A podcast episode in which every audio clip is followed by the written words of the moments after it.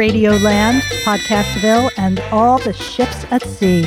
My name is Laurie Winer, and you are listening to the LARB Radio Hour, brought to you by reader supported LA Review of Books. In a little while, I'll be speaking with legendary editor Robert Gottlieb, who was the editor in chief of Alfred A. Knopf and The New Yorker, and is the author of many books. His new book is called Avid Reader A Life, and it's all about his life in publishing.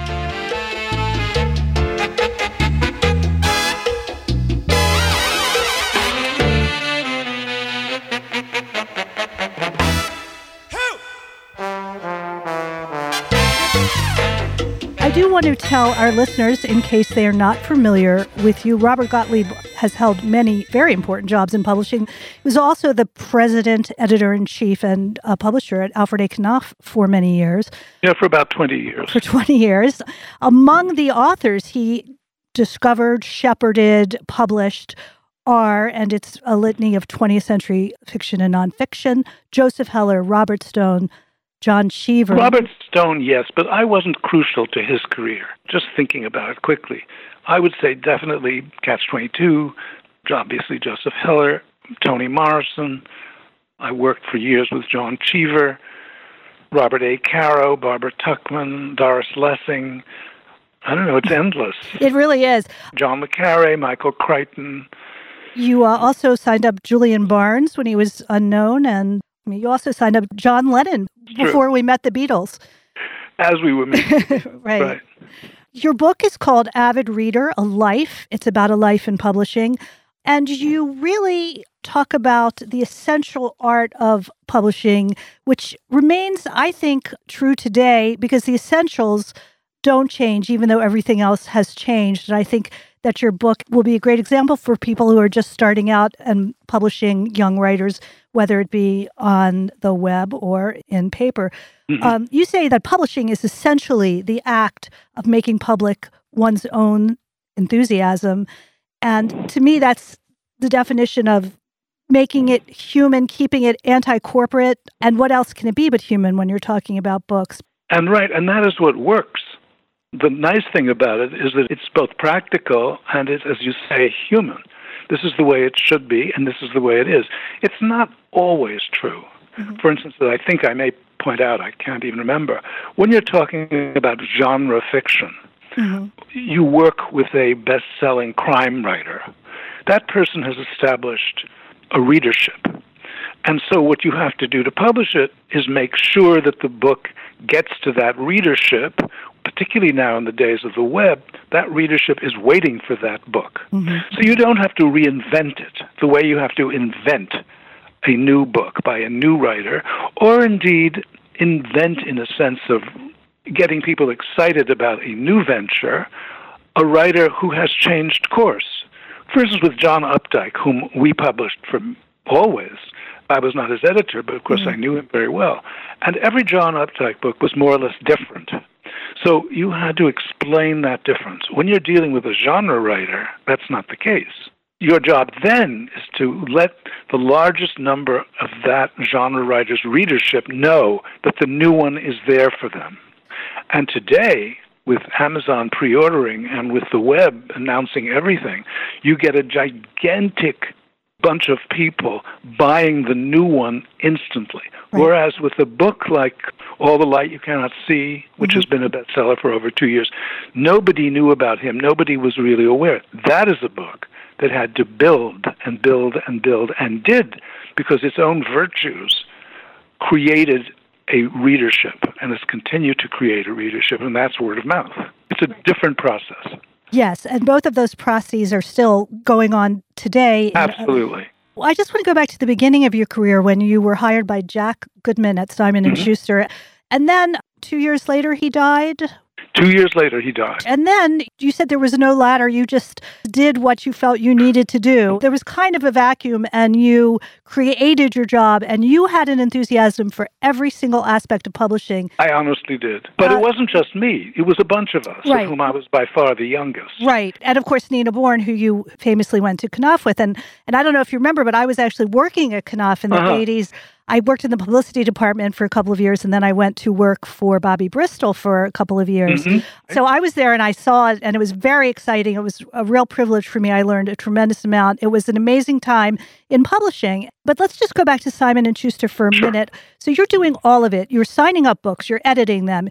You're selling them, which means you're looking at the jacket art. You're looking at the jacket copy. You're looking And at the, the pricing. every, yes, right. Yes, the size of the printings, the titles. And Right. all of this is exciting you. Mm-hmm. And you're doing things that people had not done before. For instance, selling to a film studio before the book is entirely finished. That was completely new, yes. Right. But that wasn't my doing. I just was part of it. Well, you know, it's not a coincidence that you were a part of so many things. Let's see, also putting an author, Rona Jaffe, on the cover of the book. I think that was the first time that was done. Was indeed. It just sounds terribly exciting and romantic to think about that time. And I also do think there's a parallel to today and to young people who are trying to figure out publishing in this whole new world where there's so little money on the internet, where they have to do everything themselves. Yes, it's true. On the other hand, from the other aspect of my professional career was editing. And that hasn't changed. Right. I mean, the technology has changed. We can now do it on our screens by intervening in the text instead of sitting with paper, which is now called hard copy. I don't know why, and making notes in the margins, although I still do that too. But so that technology has changed and maybe speeded up the whole process. But the reality is, young editors, old editors, I think I'm now the oldest functioning editor in the publishing business in America because I'm 85 and I'm still editing. We're still doing the same thing. We're reading a manuscript or reading it online. We're taking notes, whether they're on the page with the pencil or whether it's on the screen with whatever device you use. It's the same thing. We're thinking about the book, we're talking to the writer, we're trying to make the book better of what it is, closer to its platonic self, if you will, if you want to be fancy, which I usually am not. uh, so it's the same, and I see young editors. You know, I'm tired of hearing from people in or around the business there is no editing anymore. It just isn't true. I see young editors ardent about their books and helping and being useful to the writer because this is the message. And, you know, I speak every year at the Columbia Publishing course hmm. where, you know, a hundred hopefuls gather together. They have workshops. It's a wonderful thing. But then I give a kind of, I don't know, old man keynote address. and what I try to emphasize again and again and again is that editing is a service job. You're there to serve the writer and serve the text. It's not an ego thing. It's not an agenda thing. You shouldn't want to have your handprints all over the final result. What you want to do is be of service to the book and the writer. Publishing, you also have to be at the service of your publishing house because to stay alive, you have to publish successful books and make a profit, or what's derisively called a profit. Those are two very different things, and fewer and fewer people today are doing both. I was very lucky because I was able always to be the editor, the editor in chief, and the publisher. So it became one thing, and the business person. It kept me busy, I'll say that. You also were the master of figuring that the non textual aspects of the book could be absolutely essential in its life. I'd like to say that without you, we'd be reading Catch 18 instead of Catch 22, and we would be reading Hitler's Nightmare Empire instead of The Rise and Fall of the Third Reich. That's exactly right. And those things are terribly important. And See, and jackets are important, and copy is important. The thing about publishing is that no matter how long we've been doing it or how successfully we've been doing it, we don't really know how it works. You cannot point to one element of it and say, this is going to make the difference. Sometimes the title is crucial. Sometimes it's something else. Sometimes it's pure luck. The right reviewer catches it for the right publication at the right moment. And a book that didn't seem to have a large chance suddenly can explode. So, since you can't isolate the crucial element, you have to do everything right to your ability and to your understanding of what right is. So, there are a hundred things to be done on every book. And since a standard big-ish publishing house can be publishing 100 to 150 to 200 books a year, you can imagine how many things that involves. So you're hopping around.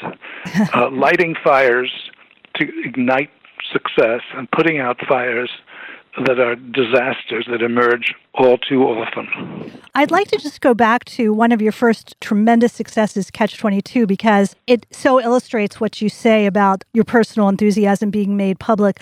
You were working with Nina Bourne, who was advertising director and but that means nothing nina was the spirit of everything right and i remember her very well and she sent out what you guys would call demented governess letters. That's what she called them. Yes, which meant that. She, well, the way she put it was she was like the demented governess who believed the baby was her own. yes. When she was in love with the book, she would write scores of personal letters to people around me, industry people outside in the world, other writers, critics, who knows who.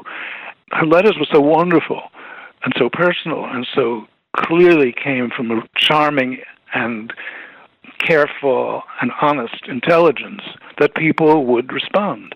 And with Catch 22, we were both out of our minds. Mm-hmm. Trying to get the world to understand that this book by an unknown writer was really special and important.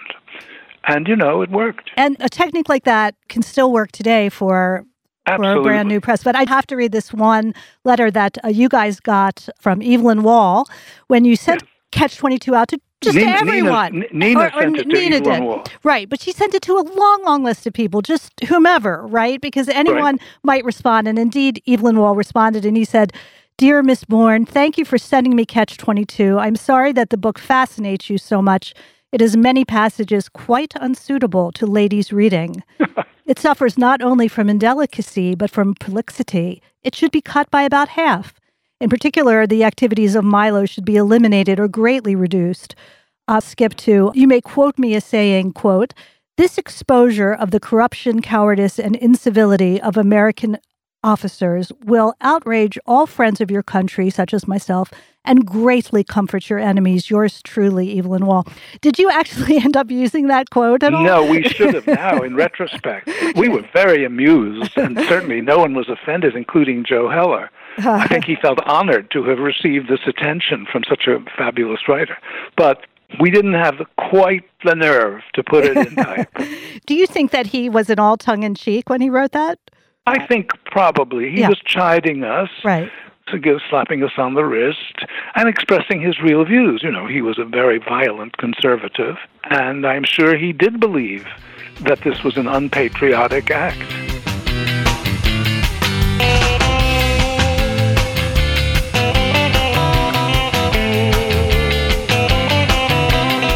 You are listening to the LARB Radio Hour coming to you from Emerson College in the heart of Hollywood. And now it's time for this week's book recommendation.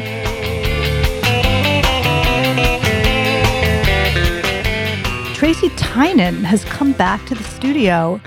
Hi, Tracy. Lovely to be here again. She was here earlier. We were talking about her riveting autobiography, Wear and Tear. And now she's back to recommend a book for us? Well, I feel in these dire political times, there's real need for some humor and some levity. And so I have gone back to one of my great old favorites, which is P.G. Wodehouse. And he just delivers like no one else. I just finished reading Code of the Woosters, and they're just so charming and funny. And it's so strange they seem so relevant today. Interesting. Because it's just people behaving badly and trying to get away with stuff they shouldn't get away with. It's a weird thing as I'm reading it, I'm thinking all the plots are kind of virtually the same. It's all about the hapless Bertie. Okay, so Bertie is a wealthy, yeah, an upper, idle, young. An upper class twit. An upper class twit. Thank you. Yes, that's what I was trying to say. And then his butler, Jeeves. Yes, is the brains of the operation. And basically, Bertie would be lost without him. But at the same time, Jeeves is not entirely infallible. And he sort of makes mistakes, and Bertie gets to pay for those mistakes, but then Jeeves corrects and it all works out fine. And I think the thing that's wonderful about them is that everything does work out in the end, but it takes these wonderful twisting paths. And of course, they're old fashioned with their ideas about women in certain ways, but the women are actually quite strong. And in the end, they kind of rule the roost. Mm-hmm. And Bertie is just left kind of standing there, throwing his arms up in the air. Yes, they're wonderful. There's several collections of the Jeeves stories. Yes, I have one very thick hardback that's all the short stories. It's this sort of P.G. Wodehouse omnibus. And that's wonderful because they're very short and they're lovely things to read just before you go to bed at night, you know, to transport you to another world. And he also had quite an interesting 20th century life. It's funny. I was just thinking, my stepdaughter Jessie, her favorite author is P.G. Wodehouse. and her ah. other favorite author is Edward St. Aubyn. Quite a different flavor. Do you see any similarities between those two? Well, I think it is dealing with upper class people and to repeat myself, behaving badly. Mm. I love that your daughter likes that P.G. Wodehouse lives on. I was just at a bookstore downtown of secondhand books, and I said, Do you have any P.G. Wodehouse? And he said, We can't keep them. As soon as we get them, they go out. Wow. I thought, Oh, great. Yay. That's amazing. And he also wrote, we should say, just because I always like to plug musicals, yes. The Princess musical is a very famous couple of years in the 19 teens of light, beautiful, witty American musicals that would pave the way for the American musical. Multi talented, super smart guy. Underrated, in my view. So charming. Thank you so much, Tracy, for Thank coming you. back. Thank you. We are talking with Tracy Tynan, and her book, Wear and Tear The Threads of My Life, is out. It's fascinating autobiography. We highly recommend it. Thank you so much.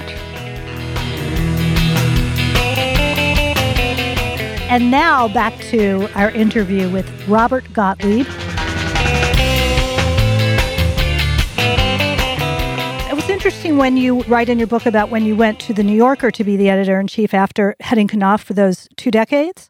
One thing that jumped out at me that I found interesting was in the publishing world, you could have your hand in all aspects of selling the book, marketing the book when you got to the New Yorker, one of the things you encountered was well, first of all, it was such a bizarre atmosphere that you encountered because it had been ruled by one man for many years with a very particular kind of personality. In a way, just as the way you had ruled Knopf with your personality, Mr. Shawn was ruling the New Yorker with his. And so you walked into this kind of a rarefied world.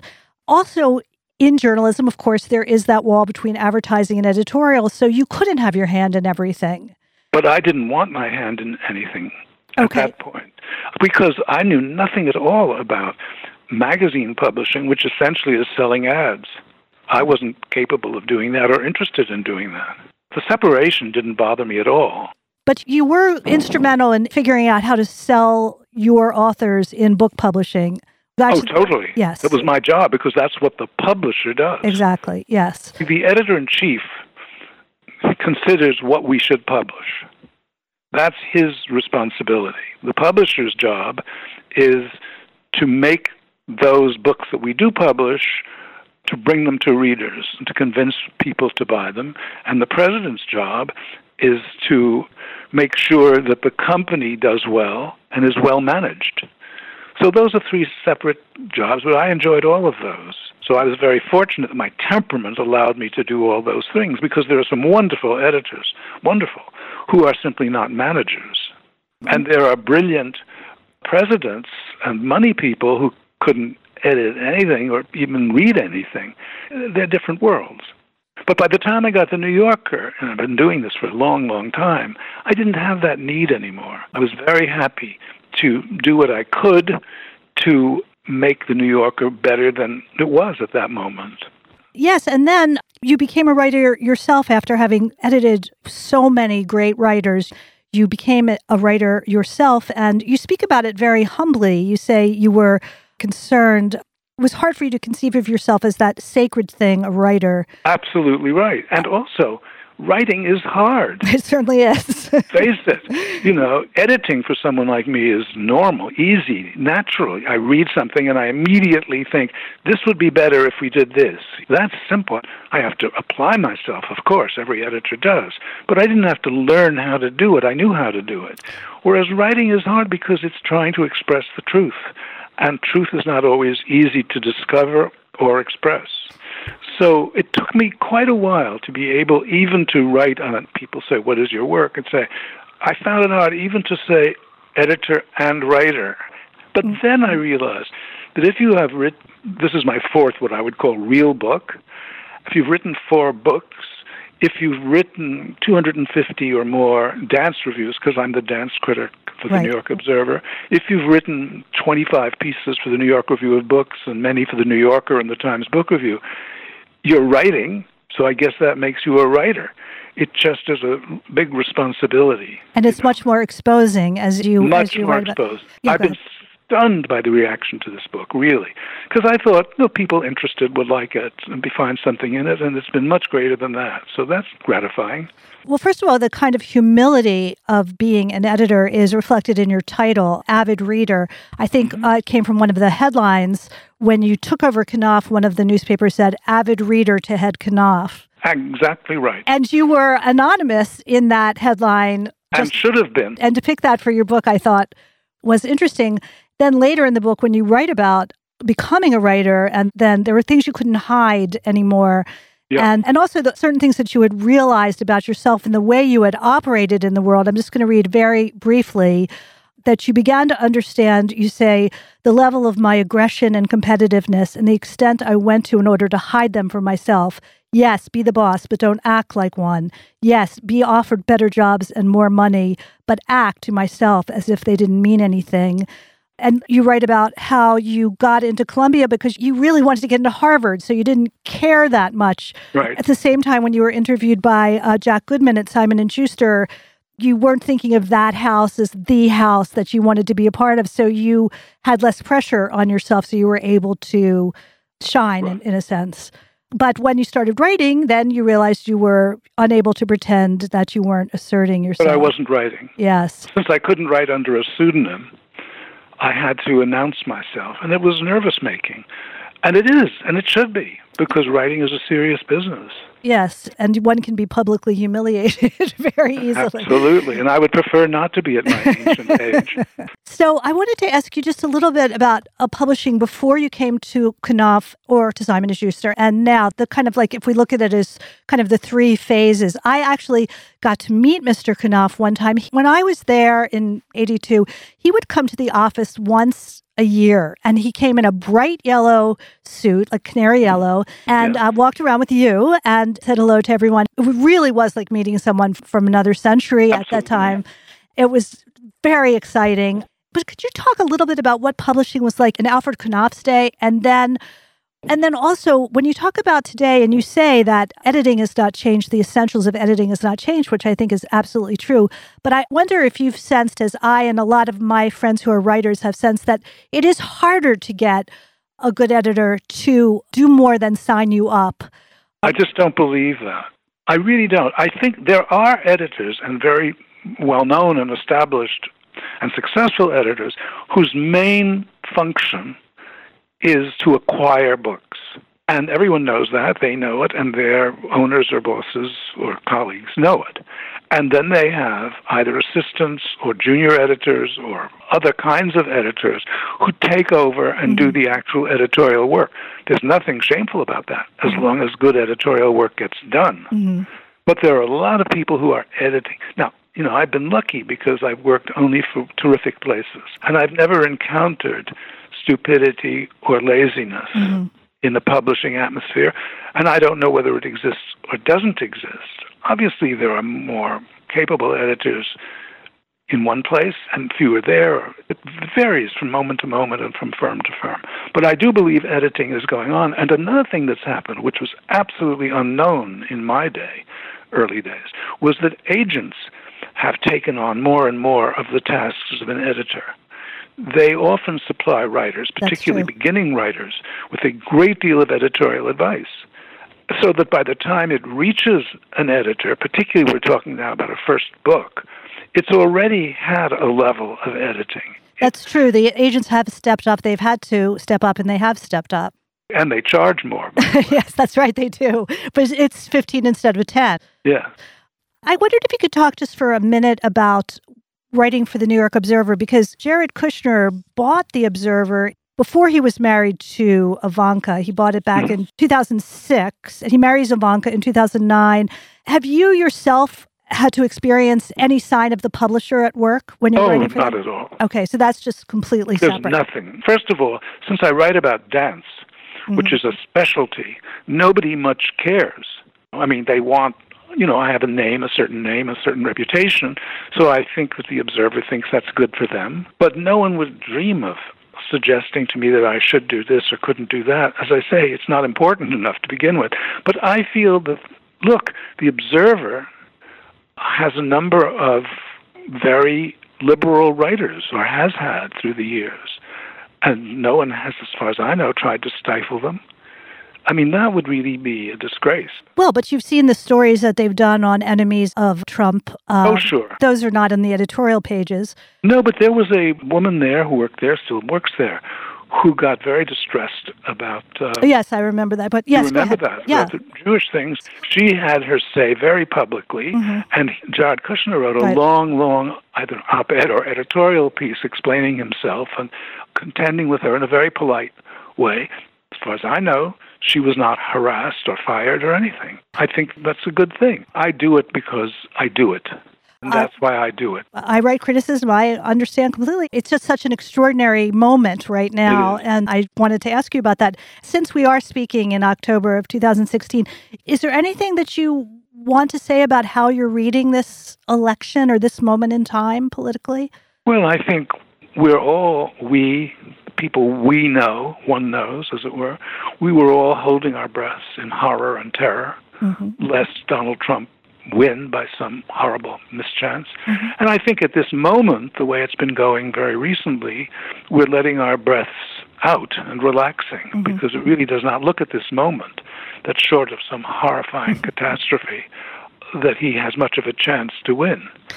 The real question is if Hillary Clinton wins, will she be able to find a way to work with the Republican Congress if it remains Republican? I am very confused about Hillary because I happen to know her slightly, or did, because I edited and published Bill Clinton's autobiography. Right. So, since I was often up there in their house in Chappaqua, she would turn up from Washington. She was a senator at that time. Mm. So, I spent a modest amount of time with her, and she was, as it were, my hostess. And I liked her. She was pleasant. She was competent. She was gracious. She couldn't have been nicer. Now, that doesn't mean that she's a perfect person or that her policies or anything else are right. I'm just giving my personal experience. Mm-hmm. But what I do not understand, I just don't, is the virulence of hatred of her. How that's been whipped up. Because, let's face it, Benghazi, do these people even know where it is and what mm-hmm. happened there? Emails.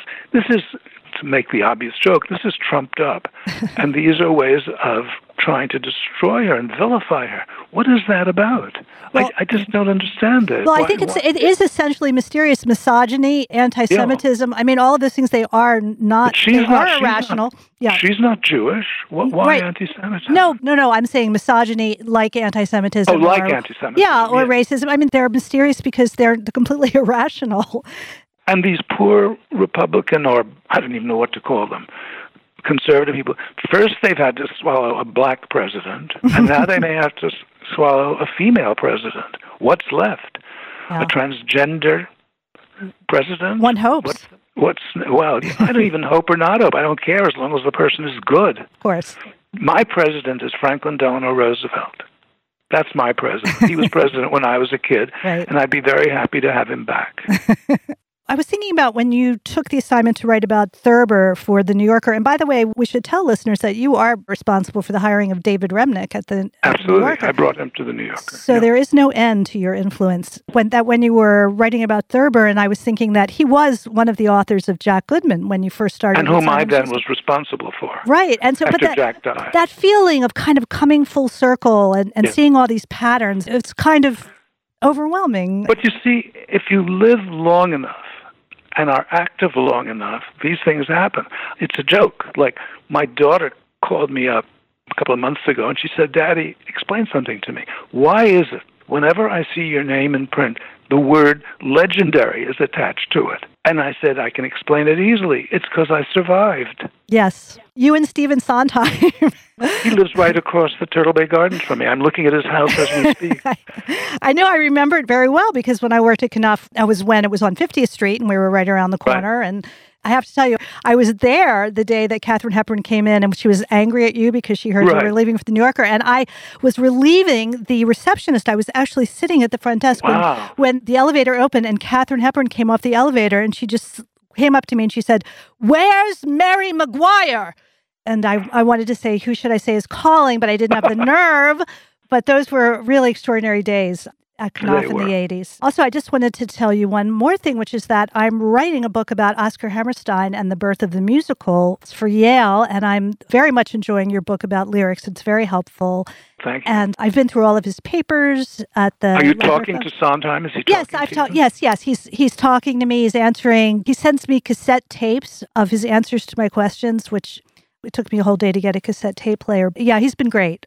Yesterday, I was thinking a lot about him because I've been rereading the three memoirs by Agnes de Mille, which I'm yes. sure you've read. Uh, yes, I have. And she is wonderful on the subject of Oscar Hammerstein. She's the best, and she talks about them like they're human beings. Yes, uh, and they were human. yes, which very few people do. But Sondheim hates Agnes de Mille, yes. and that's a whole other story. But yeah, they all ended up hating Agnes. Yes, they did. But she was a wonderful writer, better writer than choreographer. Interesting. I have to think about that one.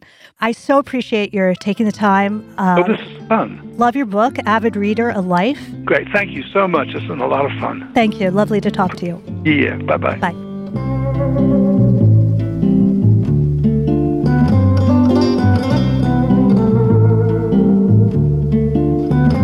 We're starting a new series today. We are going to listen to poetry read by some very fine actors all from a recording called Poetic License, produced by Glen Roven, who is a composer and a conductor, and now a record producer. He's got a company called GPR Records, and Poetic License is this three CD set that I listened to in the car for a number of years and just love. The actors are mostly known from theater. We will continue this series for a while, and we're going to pull some recordings from elsewhere, including, we understand, from the KPFK archives of people like Allen Ginsberg reading their own poetry. So this is to get us started. And we'll continue the series until we get letters begging us to stop. Today's poem is called The Second Coming by William Butler Yeats. This is one of the most famous poems of all time and for good reason, which I think you will understand when you listen to it. You know, I never heard it before, but for you, poem is a two syllable word. What is it for you? It's once it's poem, and for you, it's poem. Well, my father says film for film, so maybe it's genetic. or maybe it's Baltimore. The Second Coming by William Butler Yeats turning and turning in the widening gyre. The falcon cannot hear the falconer. Things fall apart, the center cannot hold. Mere anarchy is loosed upon the world. The blood dim tide is loosed, and everywhere the ceremony of innocence is drowned. The best lack all conviction, while the worst are full of passionate intensity. Surely some revelation is at hand. Surely the second coming is at hand the second coming. Hardly are those words out when a vast image out of Spiritus Mundi troubles my sight. A waste of desert sand, a shape with lion body and the head of a man, a gaze blank and pitiless as the sun is moving its slow thighs, while all about it wind shadows of the indignant desert birds. The darkness drops again but now I know that twenty centuries of stony sleep were vexed to nightmare by a rocking cradle. And what rough beast, its hour come round at last, slouches toward Bethlehem to be born? That was The Second Coming by Yeats, of course, one of the most famous poems in the history of poetry, read by Keith McDermott from the collection Poetic License, produced by Glen Roven. It's one of those poems that I've heard a thousand times, I've read a million times, and it's still somehow hearing this reading made me think about it slightly differently yet again. It never gets old or tired.